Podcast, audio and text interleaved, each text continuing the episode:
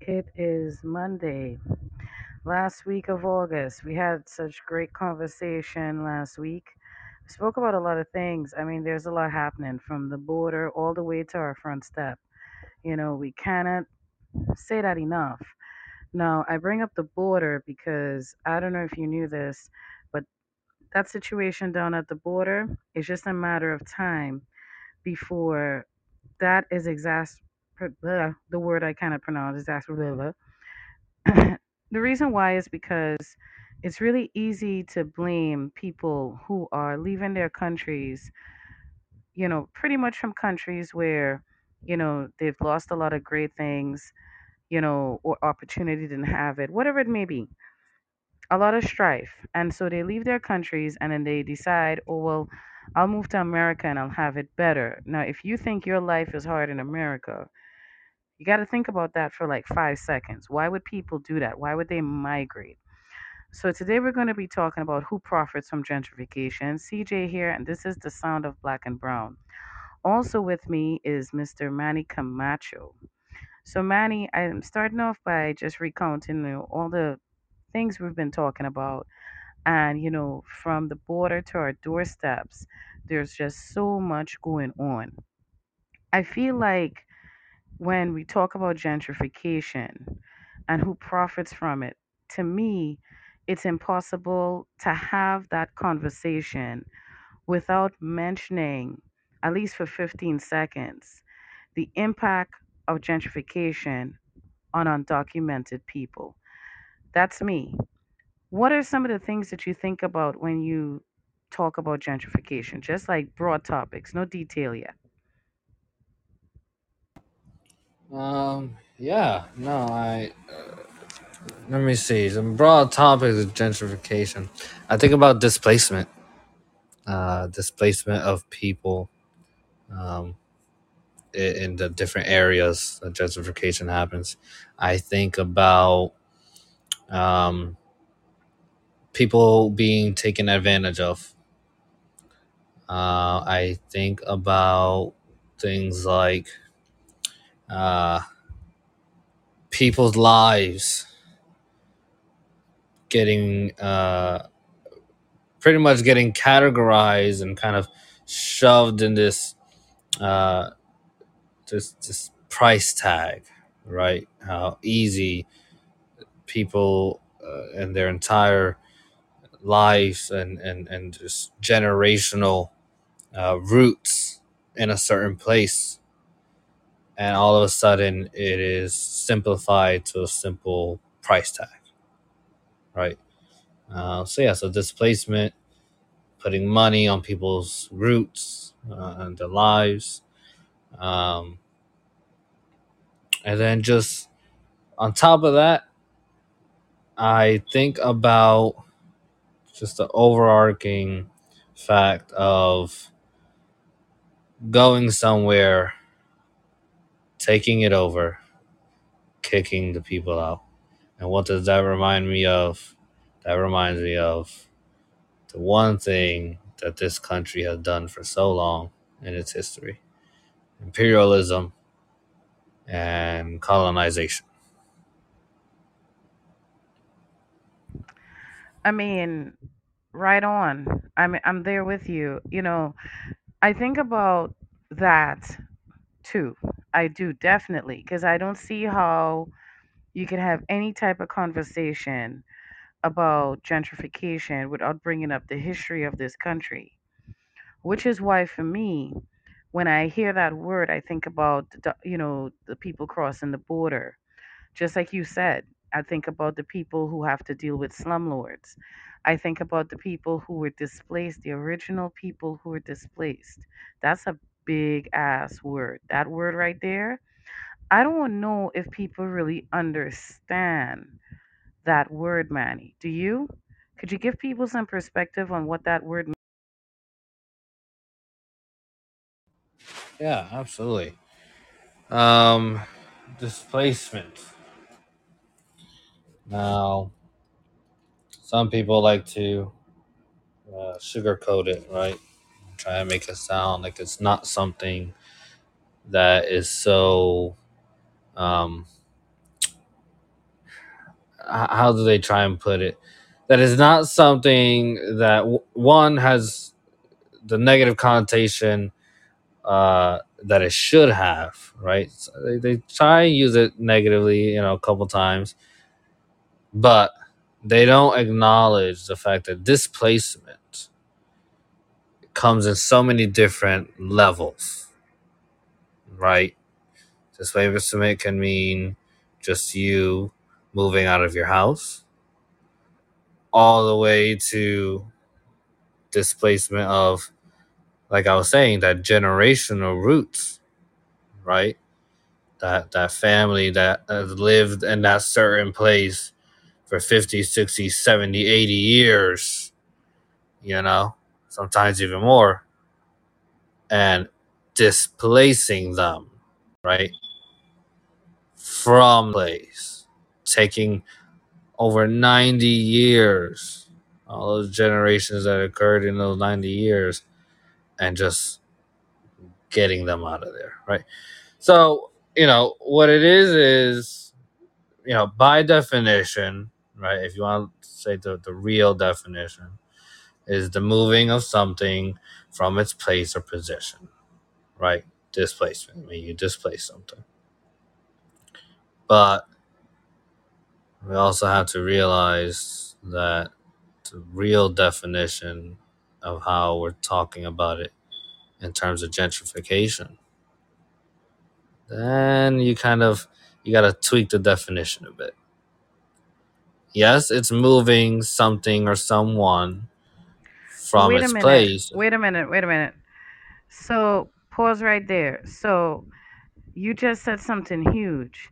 You said displacement is one thing, but then it takes on a whole different stain, for black, lack of a better word, when Mhm. you you add gentrification in there. Why is that? What's let's pause. What is gentrification? Ooh, what's gentrification? Ah, geez, CJ. um, let's see. How, how do I how do I put it in the most simple terms possible? Um. Okay. All right. There, there, here's two definitions. Simple definition I'll give to gentrification. How the people who use gentrification, this is what they'll say. Right. This is their definition of it. It's the process of making someone or something or somewhere, wherever, you know, whatever the object is in question, more refined or respectable. Right? That's the definition they use. Like, oh, well, it's not gentrification. You know, it, it's, uh, you know, we're just, we're sprucing up the place. We're making it more refined. We're, we're adding a couple good things to the whatever, right? But, but, but, the real definition or that I would say, you know, when black and brown people um, talk about gentrification and the effects of it. Well, here's a definition. Sprucing up the place. Yeah.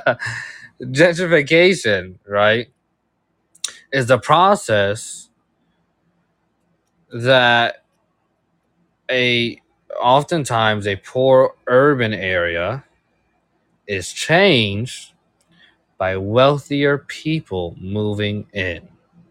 And out of that come in the form of improving housing, making those luxury housing, attracting new private businesses. But it, but keep in mind in, in the process of doing all that, right, adding luxury home, private businesses, private companies, workers, etc. Also, key component to gentrification is in the midst of doing all that, they displace the current inhabitants in that process. Manny, you know, you're such a nice person. Y'all, you know what? This guy right here, you, know, I I'm sitting here and I'm I'm like, mm-hmm, mm-hmm. Yale, Just, you know, if you want a live, living example of what he's referring to, Yale is it. It literally is it. You got to look at the history of Yale. You got to look at how it was founded. You got to think about the original indigenous people. Um, if I'm not mistaken, his name was Nepaupuck, an indigenous man who was beheaded, and his head was placed directly in front of New Haven City Hall right? Because we we we just went all the way back in time there. So you got to know the history of New Haven, where it started as a port, and here come the white people, and they place attack on the indigenous, and here comes Yale, founded by a bunch of white boys, right? and very colonial past. Very colonial. You can't, from the way Yale was built to the way it operated, everything. To this day, you still see remnants of it. You could look there and you could see it from, you know, the walls to how things are structured. But most of all, in terms of structure, the development that took place, literally what he's saying is what Yale did. Yale came into New Haven. Yale sees an opportunity. Why would they build a campus when the campus could just be the city?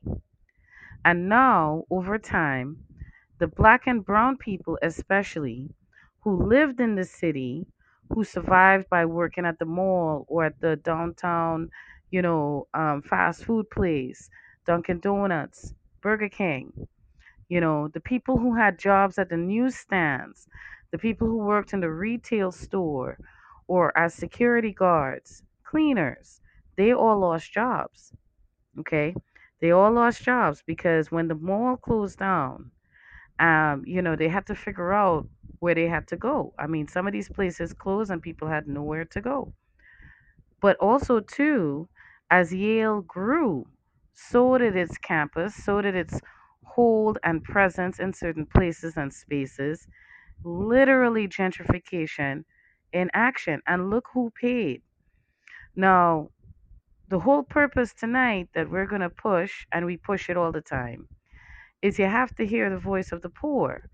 Because, Manny, what I don't understand, and I'm looking to you as the young, astute, positive gentleman that you are, because he is, um, you know, with all the basic needs, especially out of COVID, people cried out they needed better education, rebuild the schools, you know, we need better transportation.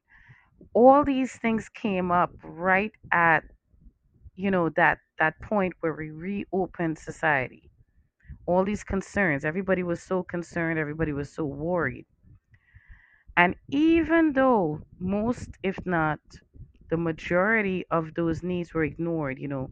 We need more affordable food we need real jobs. There's a lot of working poor people who are highly educated. Don't make a mistake there. You'll be very surprised to find out how many educated black and brown people there really are in new haven. But add to that the fact that even though all these needs are, you know, can we get some type of utility assistance, please? Can we get, you know, some type of support? Where's our support? You know, those are all getting ignored. But somehow gentrification makes the budget. What do you think about that? What I just Well, yeah, I mean, and and I def I want to echo exactly what you said. Um, is that so many people don't realize that in the black and brown community in our inner cities, right, we have so many really intelligent people, really intelligent. I mean, and, and very wise and, and just filled with knowledge, right? But it's not recognized enough. So I, I definitely want to echo that, right? Um, and and and you know, I mean, it's a whole different topic, but you know, one of the main reasons that they're not recognized enough because they don't carry degrees and have titles and doctor in front of their name, right? So, not really given the recognition, the But wait a minute, pause right there. Pause right there. Is it really I know we say that because as we talk, we always think of new topics, right? But in this context, is it really a different topic or is it a subsection of the bigger? I would say, I would Actually, argue it's a subsection. you're right. No, you're definitely right because because actually, actually, you actually you just kind of like brought an epiphany, really. Yeah, I mean, because you think about it in the in the process of gentrification, right? Again, how they use their definition of refining and and making, you know, the city or, or certain places or the or the community, right, more respectable and refined and whatever terms they end up using, right? yeah, you have a great idea. um, so right and and that that process they say you know of making the community better yeah we they end up displacing a lot of you know again our inner city residents and our people in our community our neighbors who again really knowledgeable uh, extremely intelligent wise know a lot about a lot and yet they're not given that recognition right like i said because they don't have those titles right? And but, but what do we see? Who do we see entering our inner city communities in the process of gentrification? We see people with those titles, like doctor and this and PhD and MD and EDD or whatever, all these different degrees or whatever, right? And well, I don't know about you, CJ, but in my experience, having a degree, you know, or a PhD or a doctor in your name I've come across a couple people where you're not as smart It's like as a that Christmas degree. decoration. It's like a damn Christmas decoration. It's just sitting Yeah, there. I'm I'm sitting here. I'm like, you know, I'm agreeing with you because it's true. Like I value tertiary education. Don't get me wrong. I myself hold titles myself. However, what I, what you're saying there is on point because I think that that's a form of gentrification in of itself. I cannot tell you Yeah. um, being on jobs and working with people who allegedly have XYZ. Like, I've worked jobs with people who are supposed to be social workers and they treat people like shit. How the fuck does that work? Yeah. How? No, so right about that. You are so so right about that. and and you go Uh, to you know, school and with them too you go to school with them like oh it's like you know what i'm saying? Like you go to school with them you see them at the office you see them when you're at the you know at the store.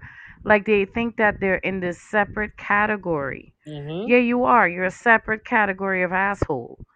Because you know i mean let's look at it like this right? Separate talking speaking of separate categories of asshole Look at what's going on with Kanye West. Let's just look at him for a second. Here's a black man who obviously was very close to his mother. I think nobody's disputing that. Nobody disputes that after his mom died, or very few people will dispute that after his mom died, he seemingly, you know, he his depression took life. Right? I mean, you have bonds with with certain people for you know reasons only you and them know sometimes, but some of these bonds are really tied and true. And the thing about it is, is like with Kanye, here he goes from saying that he wants to run for president and that, you know, all these other things. He evolved right in front of us. Like he went from somebody whose songs I would listen to back to back to, yeah, I still rock, you know, some of his music, but I don't tolerate him the same way. Like he, his inner asshole info- unfolded right in front of us right? And yeah, for real. For real. like that's just my thought on him there. But now you have Cornel West running for office, right? A whole different man. Why is he getting treated as though he's Kanye West though? Does that make sense? Do you see where I'm coming from with that? Like I kind of feel like he got lumped in this space that he doesn't belong in. Like I think people are underscoring him quite a lot, and that's an educated black man. But look at that. Even with the education, look at whose impression made a bigger impact. How you feel about that? I mean, we see, uh, unfortunately, we see that all the time in society. We really do. Um, and there's so many examples, right? So many. Um, where it's, it's so unfortunate. It's so unfortunate that, so, you know, and, and again, I mean, I, I'd have to be like deaf, blind, and dumb all at the same time to ignore was was just so blatantly right there in front of our faces. And it's the fact that this happens predominantly and almost almost all the time to the black and brown community, right? Where for whatever reason, one black or brown person will make it to the national stage or state stage or wh- whatever, right? They just end up making it to the public eye, right? And then they do something, and yeah, it's not the best thing. They end up looking crazy or whatever, right? whatever. And then you have, uh, you know, another black or brown person make it to the public eye and immediately they are now judged simply because of the prior person's actions right and mind you they they they don't have to know each other it wouldn't even be in the same field it's not even the same subject category it i mean it could be completely opposite right? I mean, it could literally happen one side of the country, another, and the other side of the country, like as far as possible as possible. But for whatever reason, society looks and they say, well, this person did this, right? Here you are. And, and let's be honest, this is pretty much what they're saying. You look exactly like the other person, right? So you're pretty much going to do the same thing. and it's just and it's that immediate judgment and chastisement right simply because of what that other person did. And and again it happens uh, to the black and brown community.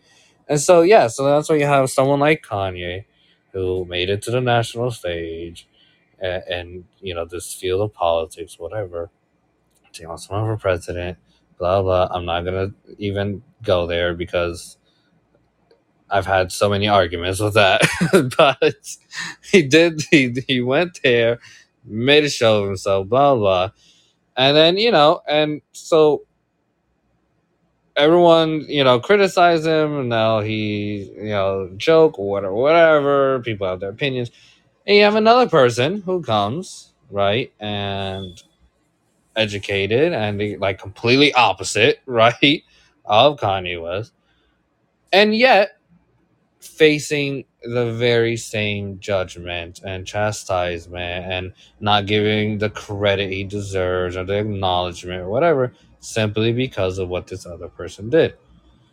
And again, you know that you know it's not just on the national stage; it's not even on the state stage. It's it's a it's like local, right? It's it's every stage you can get. That's just how it is for the black and brown community.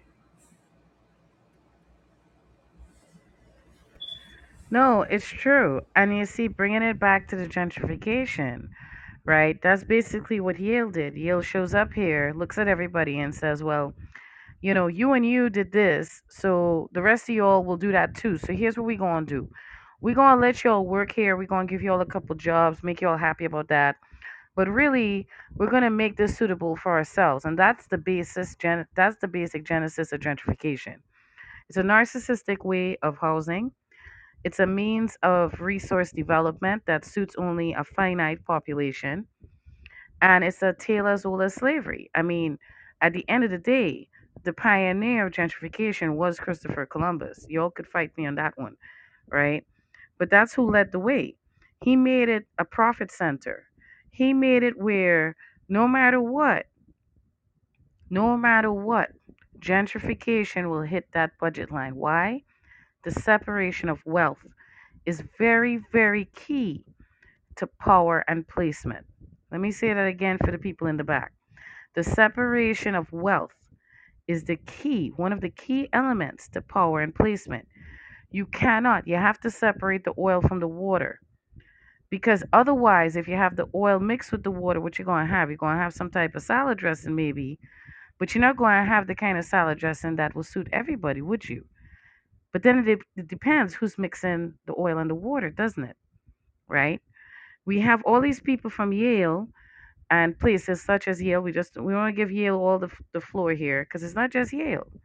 We're seeing the gentrification increasing at a time right here, right now, where we're seeing more and more tent cities. I'll tell you something else, Manny. Uh, someone I know, imagine that I know people, recently returned from a little trip they took to Las Vegas. Now, you think about Las Vegas, you think about the casinos, you think about all of that going on. Would you really think about going to the casino and on your way there seeing tent cities? Would you really think about being on your way to like a high end casino? Maybe you said to yourself, I want to go check out Gordon Ramsay's restaurant. I'm going to go to this one right here. And on your way there, you see these tent cities. What would you think about that? Why would that be okay? What's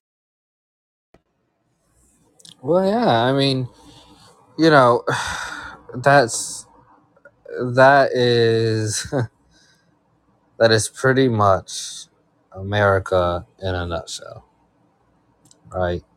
It's look at that, Las Vegas, right? It's a place where anyone who thinks of it, it's like money, wealth, gambling, casino, rich. You know, it's just every everything that has to do with luxury and just money, right? And yet, in that place or just outside that place is homelessness and poverty and suffering, right? Um, and, and that stays true for so many other places other than Las Vegas. You Go to Washington D.C., right? The, literally, you know, what's been deemed is the heart of the country. Right? It's where the government is. It's, it's where the entire country is run, basically, and yet you will see homelessness. You will see tents. You will see people sleeping on benches in the parks. And so, you know, that again is a representation of how America operates. you're damn right. I yeah, mean, it's a tale. It's it's I love how you're saying that. Uh, sorry, I had to jump in there because it is the way America operates, yeah, right? That is the way America operates, and people need to understand that. Okay, you have all these elected officials driving down the same streets that Manny and I drive and walk down. They're seeing the same things we're seeing, but somehow means to gentrify makes the budget lines, and it's replaced by I don't know, Manny, an outcry for utility assistance, job assistance, food assistance, housing assistance. Do you think that we could undo this? And if so, Well, as as I always say with any other issue that I I, I address and I talk about, um, I always say I hope, right? Uh, I hope we can address it, and I hope that it is something we can fix.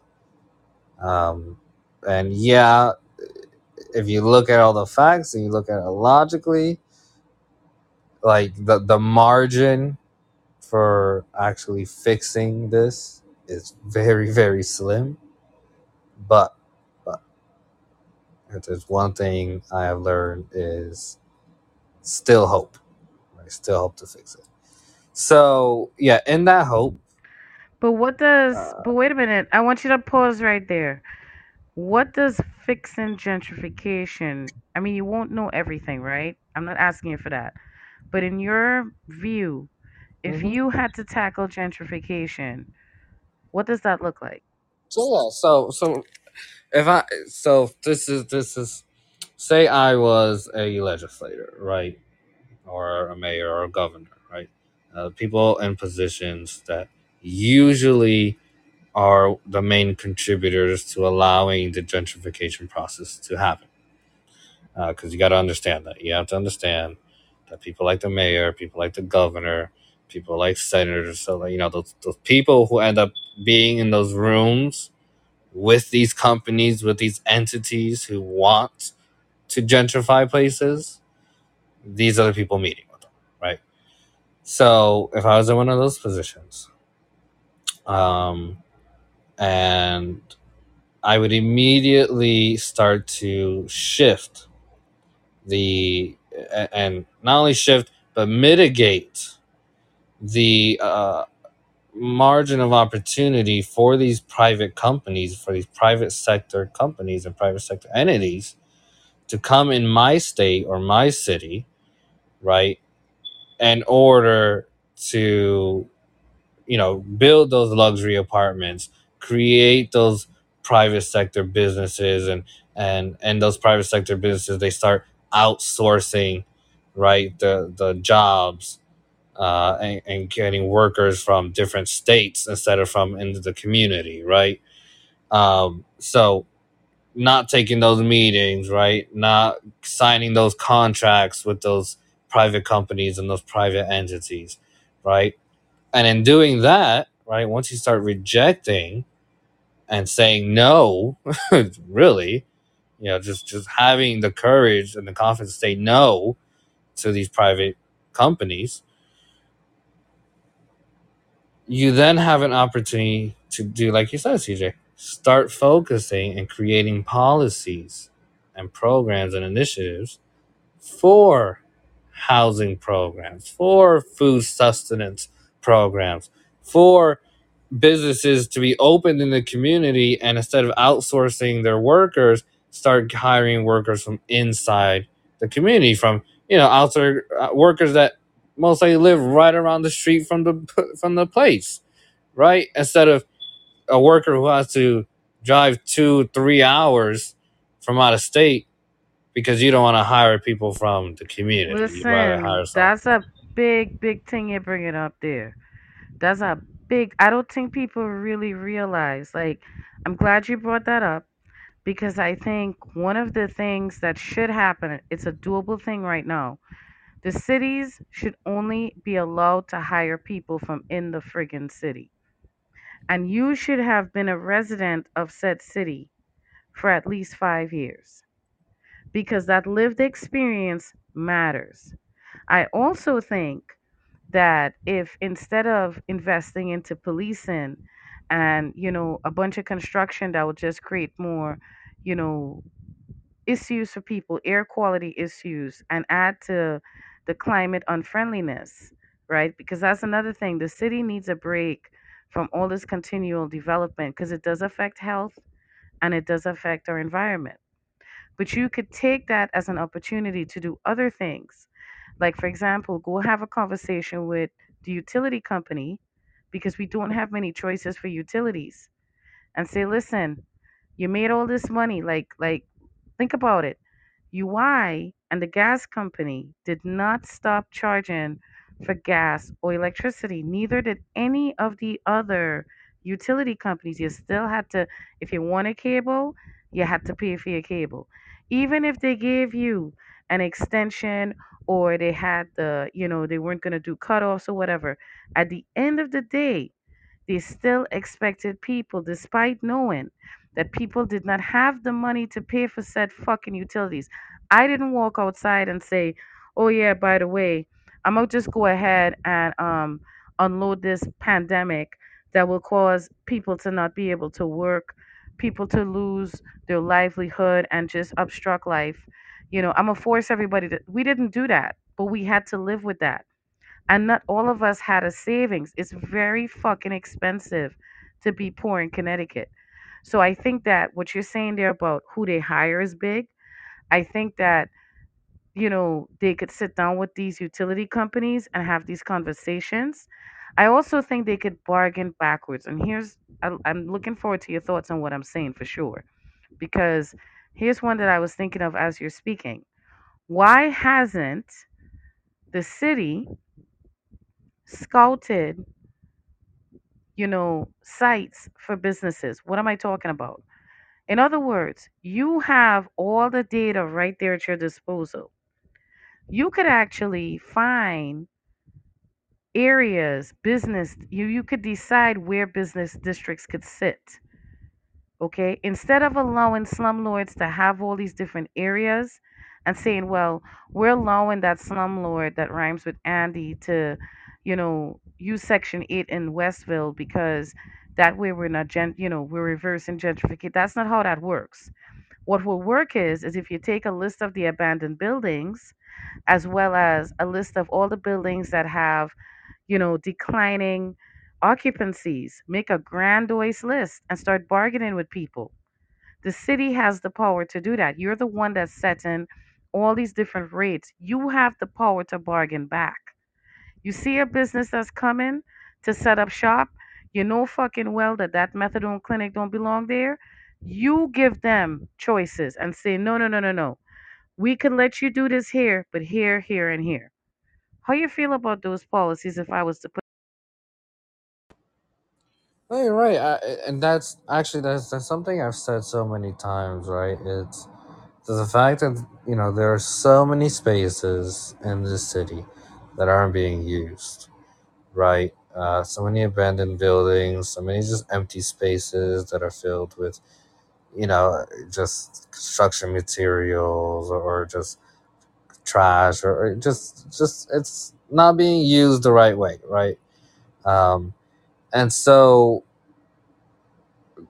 one of like I try to emphasize this is you know the the city and so many people talk about well there's not enough opportunities and not enough spaces or whatever and I I sometimes think to myself are we looking at the same city like are we are we driving into the same city are we driving on the same streets because there's so many buildings that can be you know, obviously uh, renovated or just tore down completely, but end up being spaces that generate profit for the communities, for the city, right? That profit can then be turned into funding for these programs that we need. And so, like, it's it, it could be a whole pipeline of benefit, right, for the city, for the business owners, and then ultimately, you know, for the you know the people who need these programs that we're talking about, right? So it's like I know so many people have businesses, right? And and they're entrepreneurs and they have really great ideas, ideas and products that absolutely would make money. That absolutely people if it was a store, if it was a place, people would go and and and you know, they would they would buy things from and they they'd help contribute to the growth of the business. But there's no space for them, right? A lot of these entrepreneurs are either operating from inside their homes or they're just showing up, you know, as vendors at, at events, and like that's the only way they can really network and market their their products, right, their business.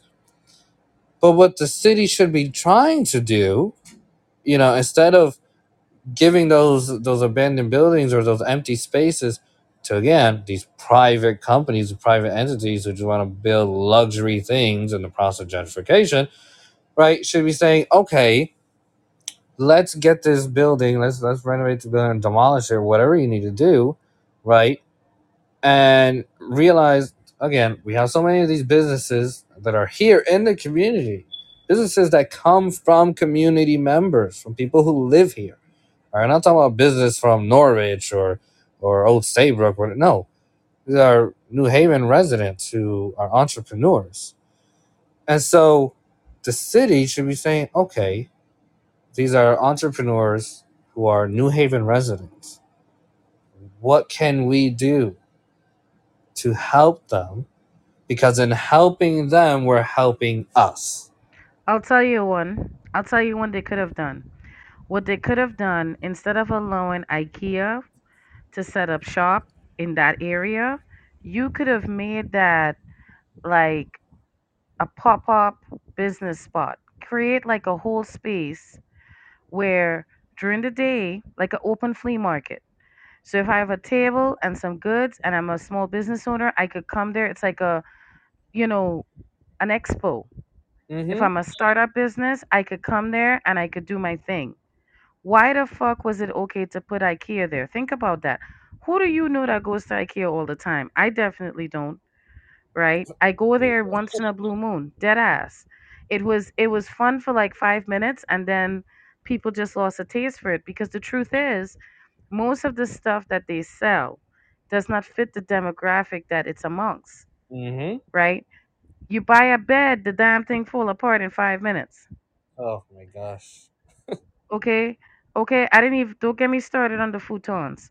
The furniture is not it's not made for someone who has a couple extra, you know, fatty tissues in the, the buttocks like I do. It's not made for that. You gotta sit on that and you have to sit like you're taking a shit. Like so now you go to IKEA and if you was in a good mood and you're a plus size person, you're wearing your little shirt and whatnot and you're feeling good about you go in there and you feel like you have to eat lettuce for the rest of your life because everything is like five sizes too small, right? a lot of the colors are very monotone. They're not like social colors. They have no flavor to them. Very meh, modern, European, whatever the fuck you want to call it. But the point that I'm making, not saying that IKEA doesn't have good things, because there are a couple items I'll get from them, you know, a couple of odds and ends, but I don't go there religiously. But that space, Manny, look at that square footage it took. And who really profited from that? Because that's another example, right? We see this in different states and it's coming right? Like, look at what's going on at the border right now. Let's talk about that for a second. That's incoming gentrification. Because what they're going to say is, just like they did with Section 8, again, I said this before, I'll say it again know your history, people. Section 8 was created as a way to provide housing assistance to the veterans. What happened was, at the same time, black and brown people started to actually move up. Did you know that? So at the same time, we're talking back in the 50s, right? Late 40s, early 50s. Black and brown people now they're starting to actually make money and they're buying houses. That was the problem. See, that became a problem. So the government realizes what the fuck? All these black and brown people are starting to buy houses and they're not just buying houses, but where they're buying the houses. So this is a problem now because now they're moving into guess whose areas. So somebody comes up with this idea like, wait a minute, you know those Section 8 vouchers, those vouchers we're giving the veterans? Why we call them Section 8 and we say it's housing assistance for everybody? All right. Yeah. And we'll target these communities. Yeah, that's brilliant. So now we have the boom of the Section 8 industry, right? And it is an industry. Best believe that. That is an industry in of, of itself. Now, with the immigrants who are coming across, the undocumented people, what the fuck do you think they're gonna do now? What do you think? It, what do you think is gonna happen? Look at where they're coming into. They're coming in through Texas. Think about what's around there. We have ten cities popping up all across California. They have one of the largest unhoused populations, right? So, what do you think if they created Section Eight back then, Manny? What do you think they're gonna create now? Oh, jeez. You know, I I I think about that that statement right there, and it, you know, I, I get two emotions from it. I get mad, but I also get sad, right? Because I'm mad because I know that this country, the people, will sit in the seats of government, will absolutely do whatever they deem necessary to stop things they want to stop. And They use the power and the seats that we put them into to do things that a lot of us just just would never even fathom would be possible, right? But it saddens me because it's it's so unfortunate that people who are coming here to seek better lives, right? And I'm not saying again, I'm not oblivious. I'm not oblivious to the fact that that doesn't cover all of the people coming into the country, right? I, I don't see the world as rainbows and sunshines. You know, I know that there are people coming into the country who are coming in for not so great reasons, right? I know that. We all know that. But like we were saying earlier, why are we judging other people based off of another person's actions, right? That overgeneralization that we do is so, so toxic. It is. It's so bad. So I'm sad because there are people who are coming here for better lives. And when they come here, they are met with such resistance. They are met with active attempts to, to stop them from coming here and to send them back from the places of, of real, real suffering and real torture. Places that you take a United States citizen, you know, lived here their entire life, and you put them in those countries for a week and see if they'll be able to survive. See if they don't gain a better appreciation for the country that they're in, right? That they're from. And yet, you know, here we are, and with almost no heart, we stop them. We call them criminals. We call them aliens, right? Illegals. I mean, just all these really negative, connotative statements. And the people in power, again, will create whatever they can in order to stop whatever they want to stop. That's just the truth of it. That's that's the history of this country. It's been done time after time again. And unfortunately, it's something that will keep happening. Well, he put it the nice way as always. Thank you, Manny. Um, let me let me add to that. So follow the economics, people. These folks are coming into the country. Right now, we're at a time in history where housing in America is not very affordable.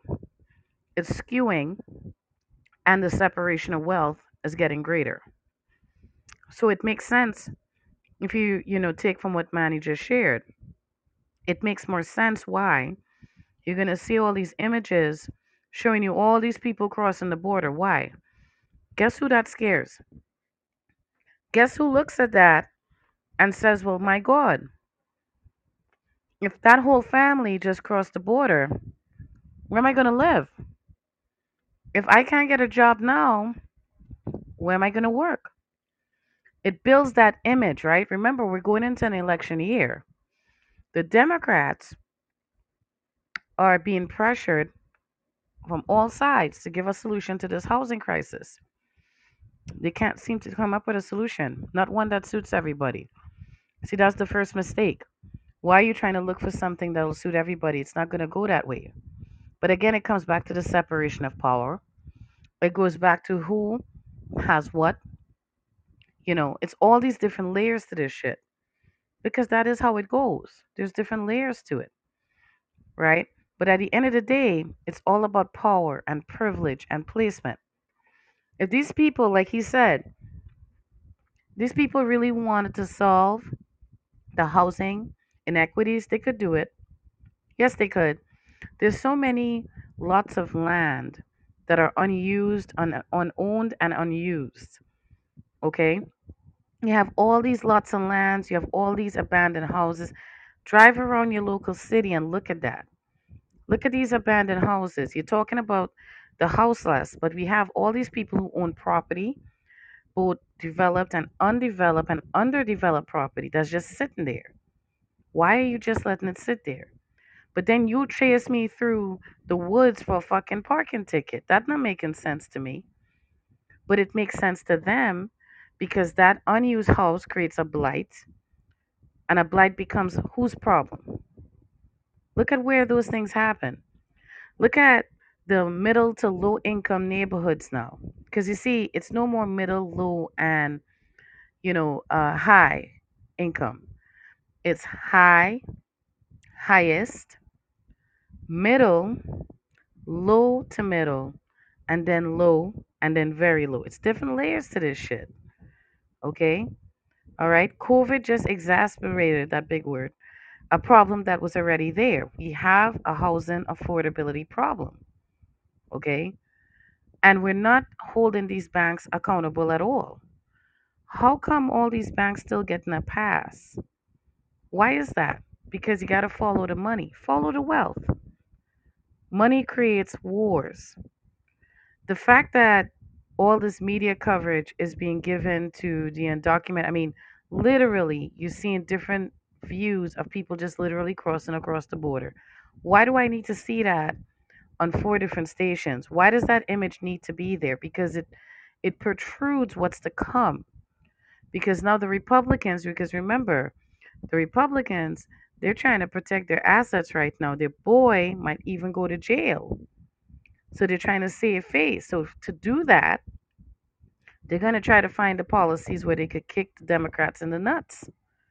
And this is why coming back to the, you know, city officials, this is where you're letting us all down because right here in your own city, you'll sit there and talk about who lives matter, but then you also sit there and sign off like Manny said. Don't say that you don't know about these things because you fucking do. And you do nothing about it. And now the separation of wealth is getting greater and greater. And you will see that more and more what that really means. We have a lot of Dems who just should come out and be Republicans. You just just do it. Save us all. This country needs to do better by the way it strategizes. You see, this again, all of this comes back to the setbacks of a two party system. When you have the main party being the Republicans, because that was the first party. Do your do your history research. If you doubt me, go you know go look it up yourself. And out of the Republican Party was born the Democratic Party. So when you sit there and you purport all this bipartisanship, guess what you're really doing? You're just going back home.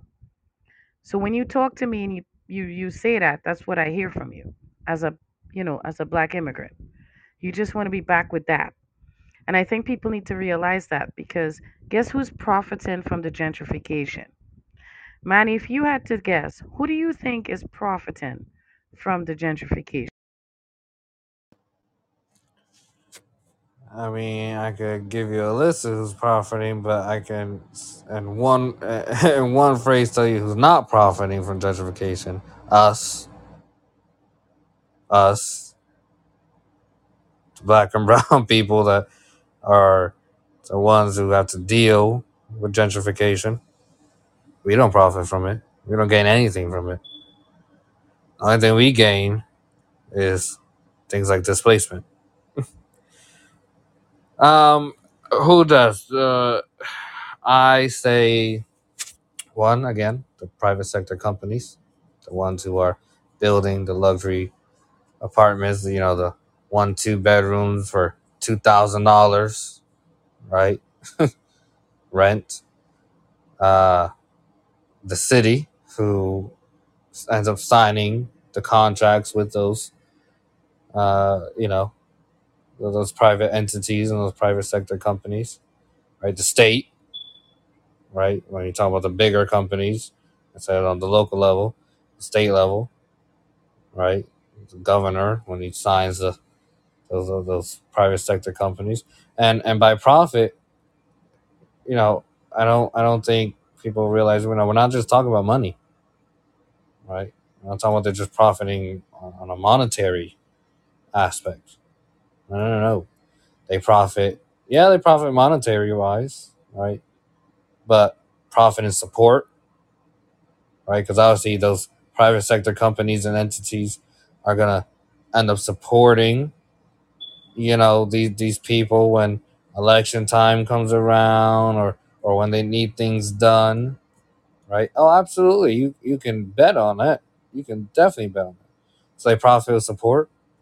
They profit in getting certain data and statistics that they want. Oh yeah, absolutely. Right? Because you want certain numbers to come out of your your city or your state or whatever, then yeah, making some contracts, making some deals with some private entity, you know, companies or private sector companies to come in and, and spruce things up, right? By, by putting in luxury and outsourcing workers and stuff. Oh yeah, you're gonna get those numbers you want, right? So absolutely, yeah. And so they get support, they get monetary, uh, you know, um, profit. They get that data statistics, right? Um, and then just overall, right? It's it's that it's that innate greed, right? Oh, absolutely longevity. Oh, that oh right. Thank you for bringing that up. That that's a given. That actually probably comes before all the other ones. Longevity, right? But that and uh, well, I was saying, you know, that innate greed that these people have, right? Of just wanting to keep taking and taking and taking and selfishly profiting and gaining from these exploits, right? Oh, that is that's probably to them the greatest profit that they can get from gentrification. So yeah, and you know it, it's those type of people, right? It's it's the companies themselves, right, who who are coming to you know the cities and the states or whatever. So it's the companies, it's the it's the owners, right? It's those people. It's the people in those seats of power, right, who make those contract deals and allow those companies to come in and all that. It's the people who, uh, you know, who who for whatever personal reasons or business reasons or whatever need gentrification to happen right? Property owners or or you know again company owners politicians right? The common theme of just people who either own things are in seats of power or they're wealthy right so the kind of those three categories and you choose whoever you know fits into what category but those three kind of main categories those are the people who definitely profit from gentrification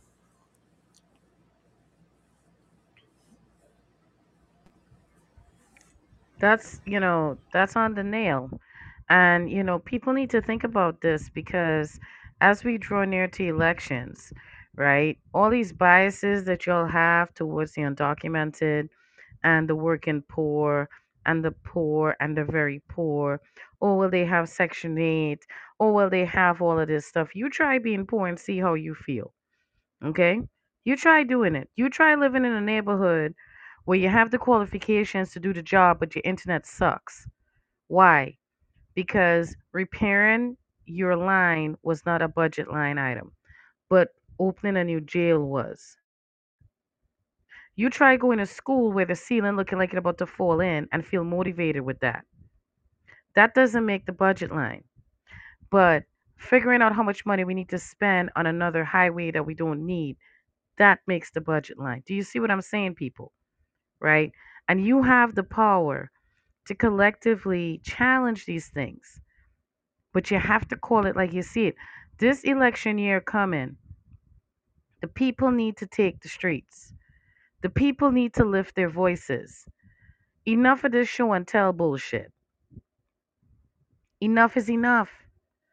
I'm not impressed when I see Yale show up and talk about they care about anything because if they really, really did, they would actually say, you know what, New Haven, we're going to give you back your land and we're going to relocate or make me even happier and pay taxes. That's a constitutional thing, by the way, just in case you were curious. And it is something that could be changed. If we all decide to challenge it next legislative session, that's not a bad idea. Think about that. How much more separation of the oil and water before you say enough of this shit? That's what I want to know. Well, Manny, before we tune out, any closing? Yeah. Um, you know, I, I think it's important for people to be aware that gentrification comes in so many different forms and appearances. Um, I, I think that's something that not enough people know. Um, it doesn't just come in the form of luxury apartments coming into your community or private companies coming into your community. No, no. It goes so much further beyond that, right? Um, so gentrification applies to so many aspects of life.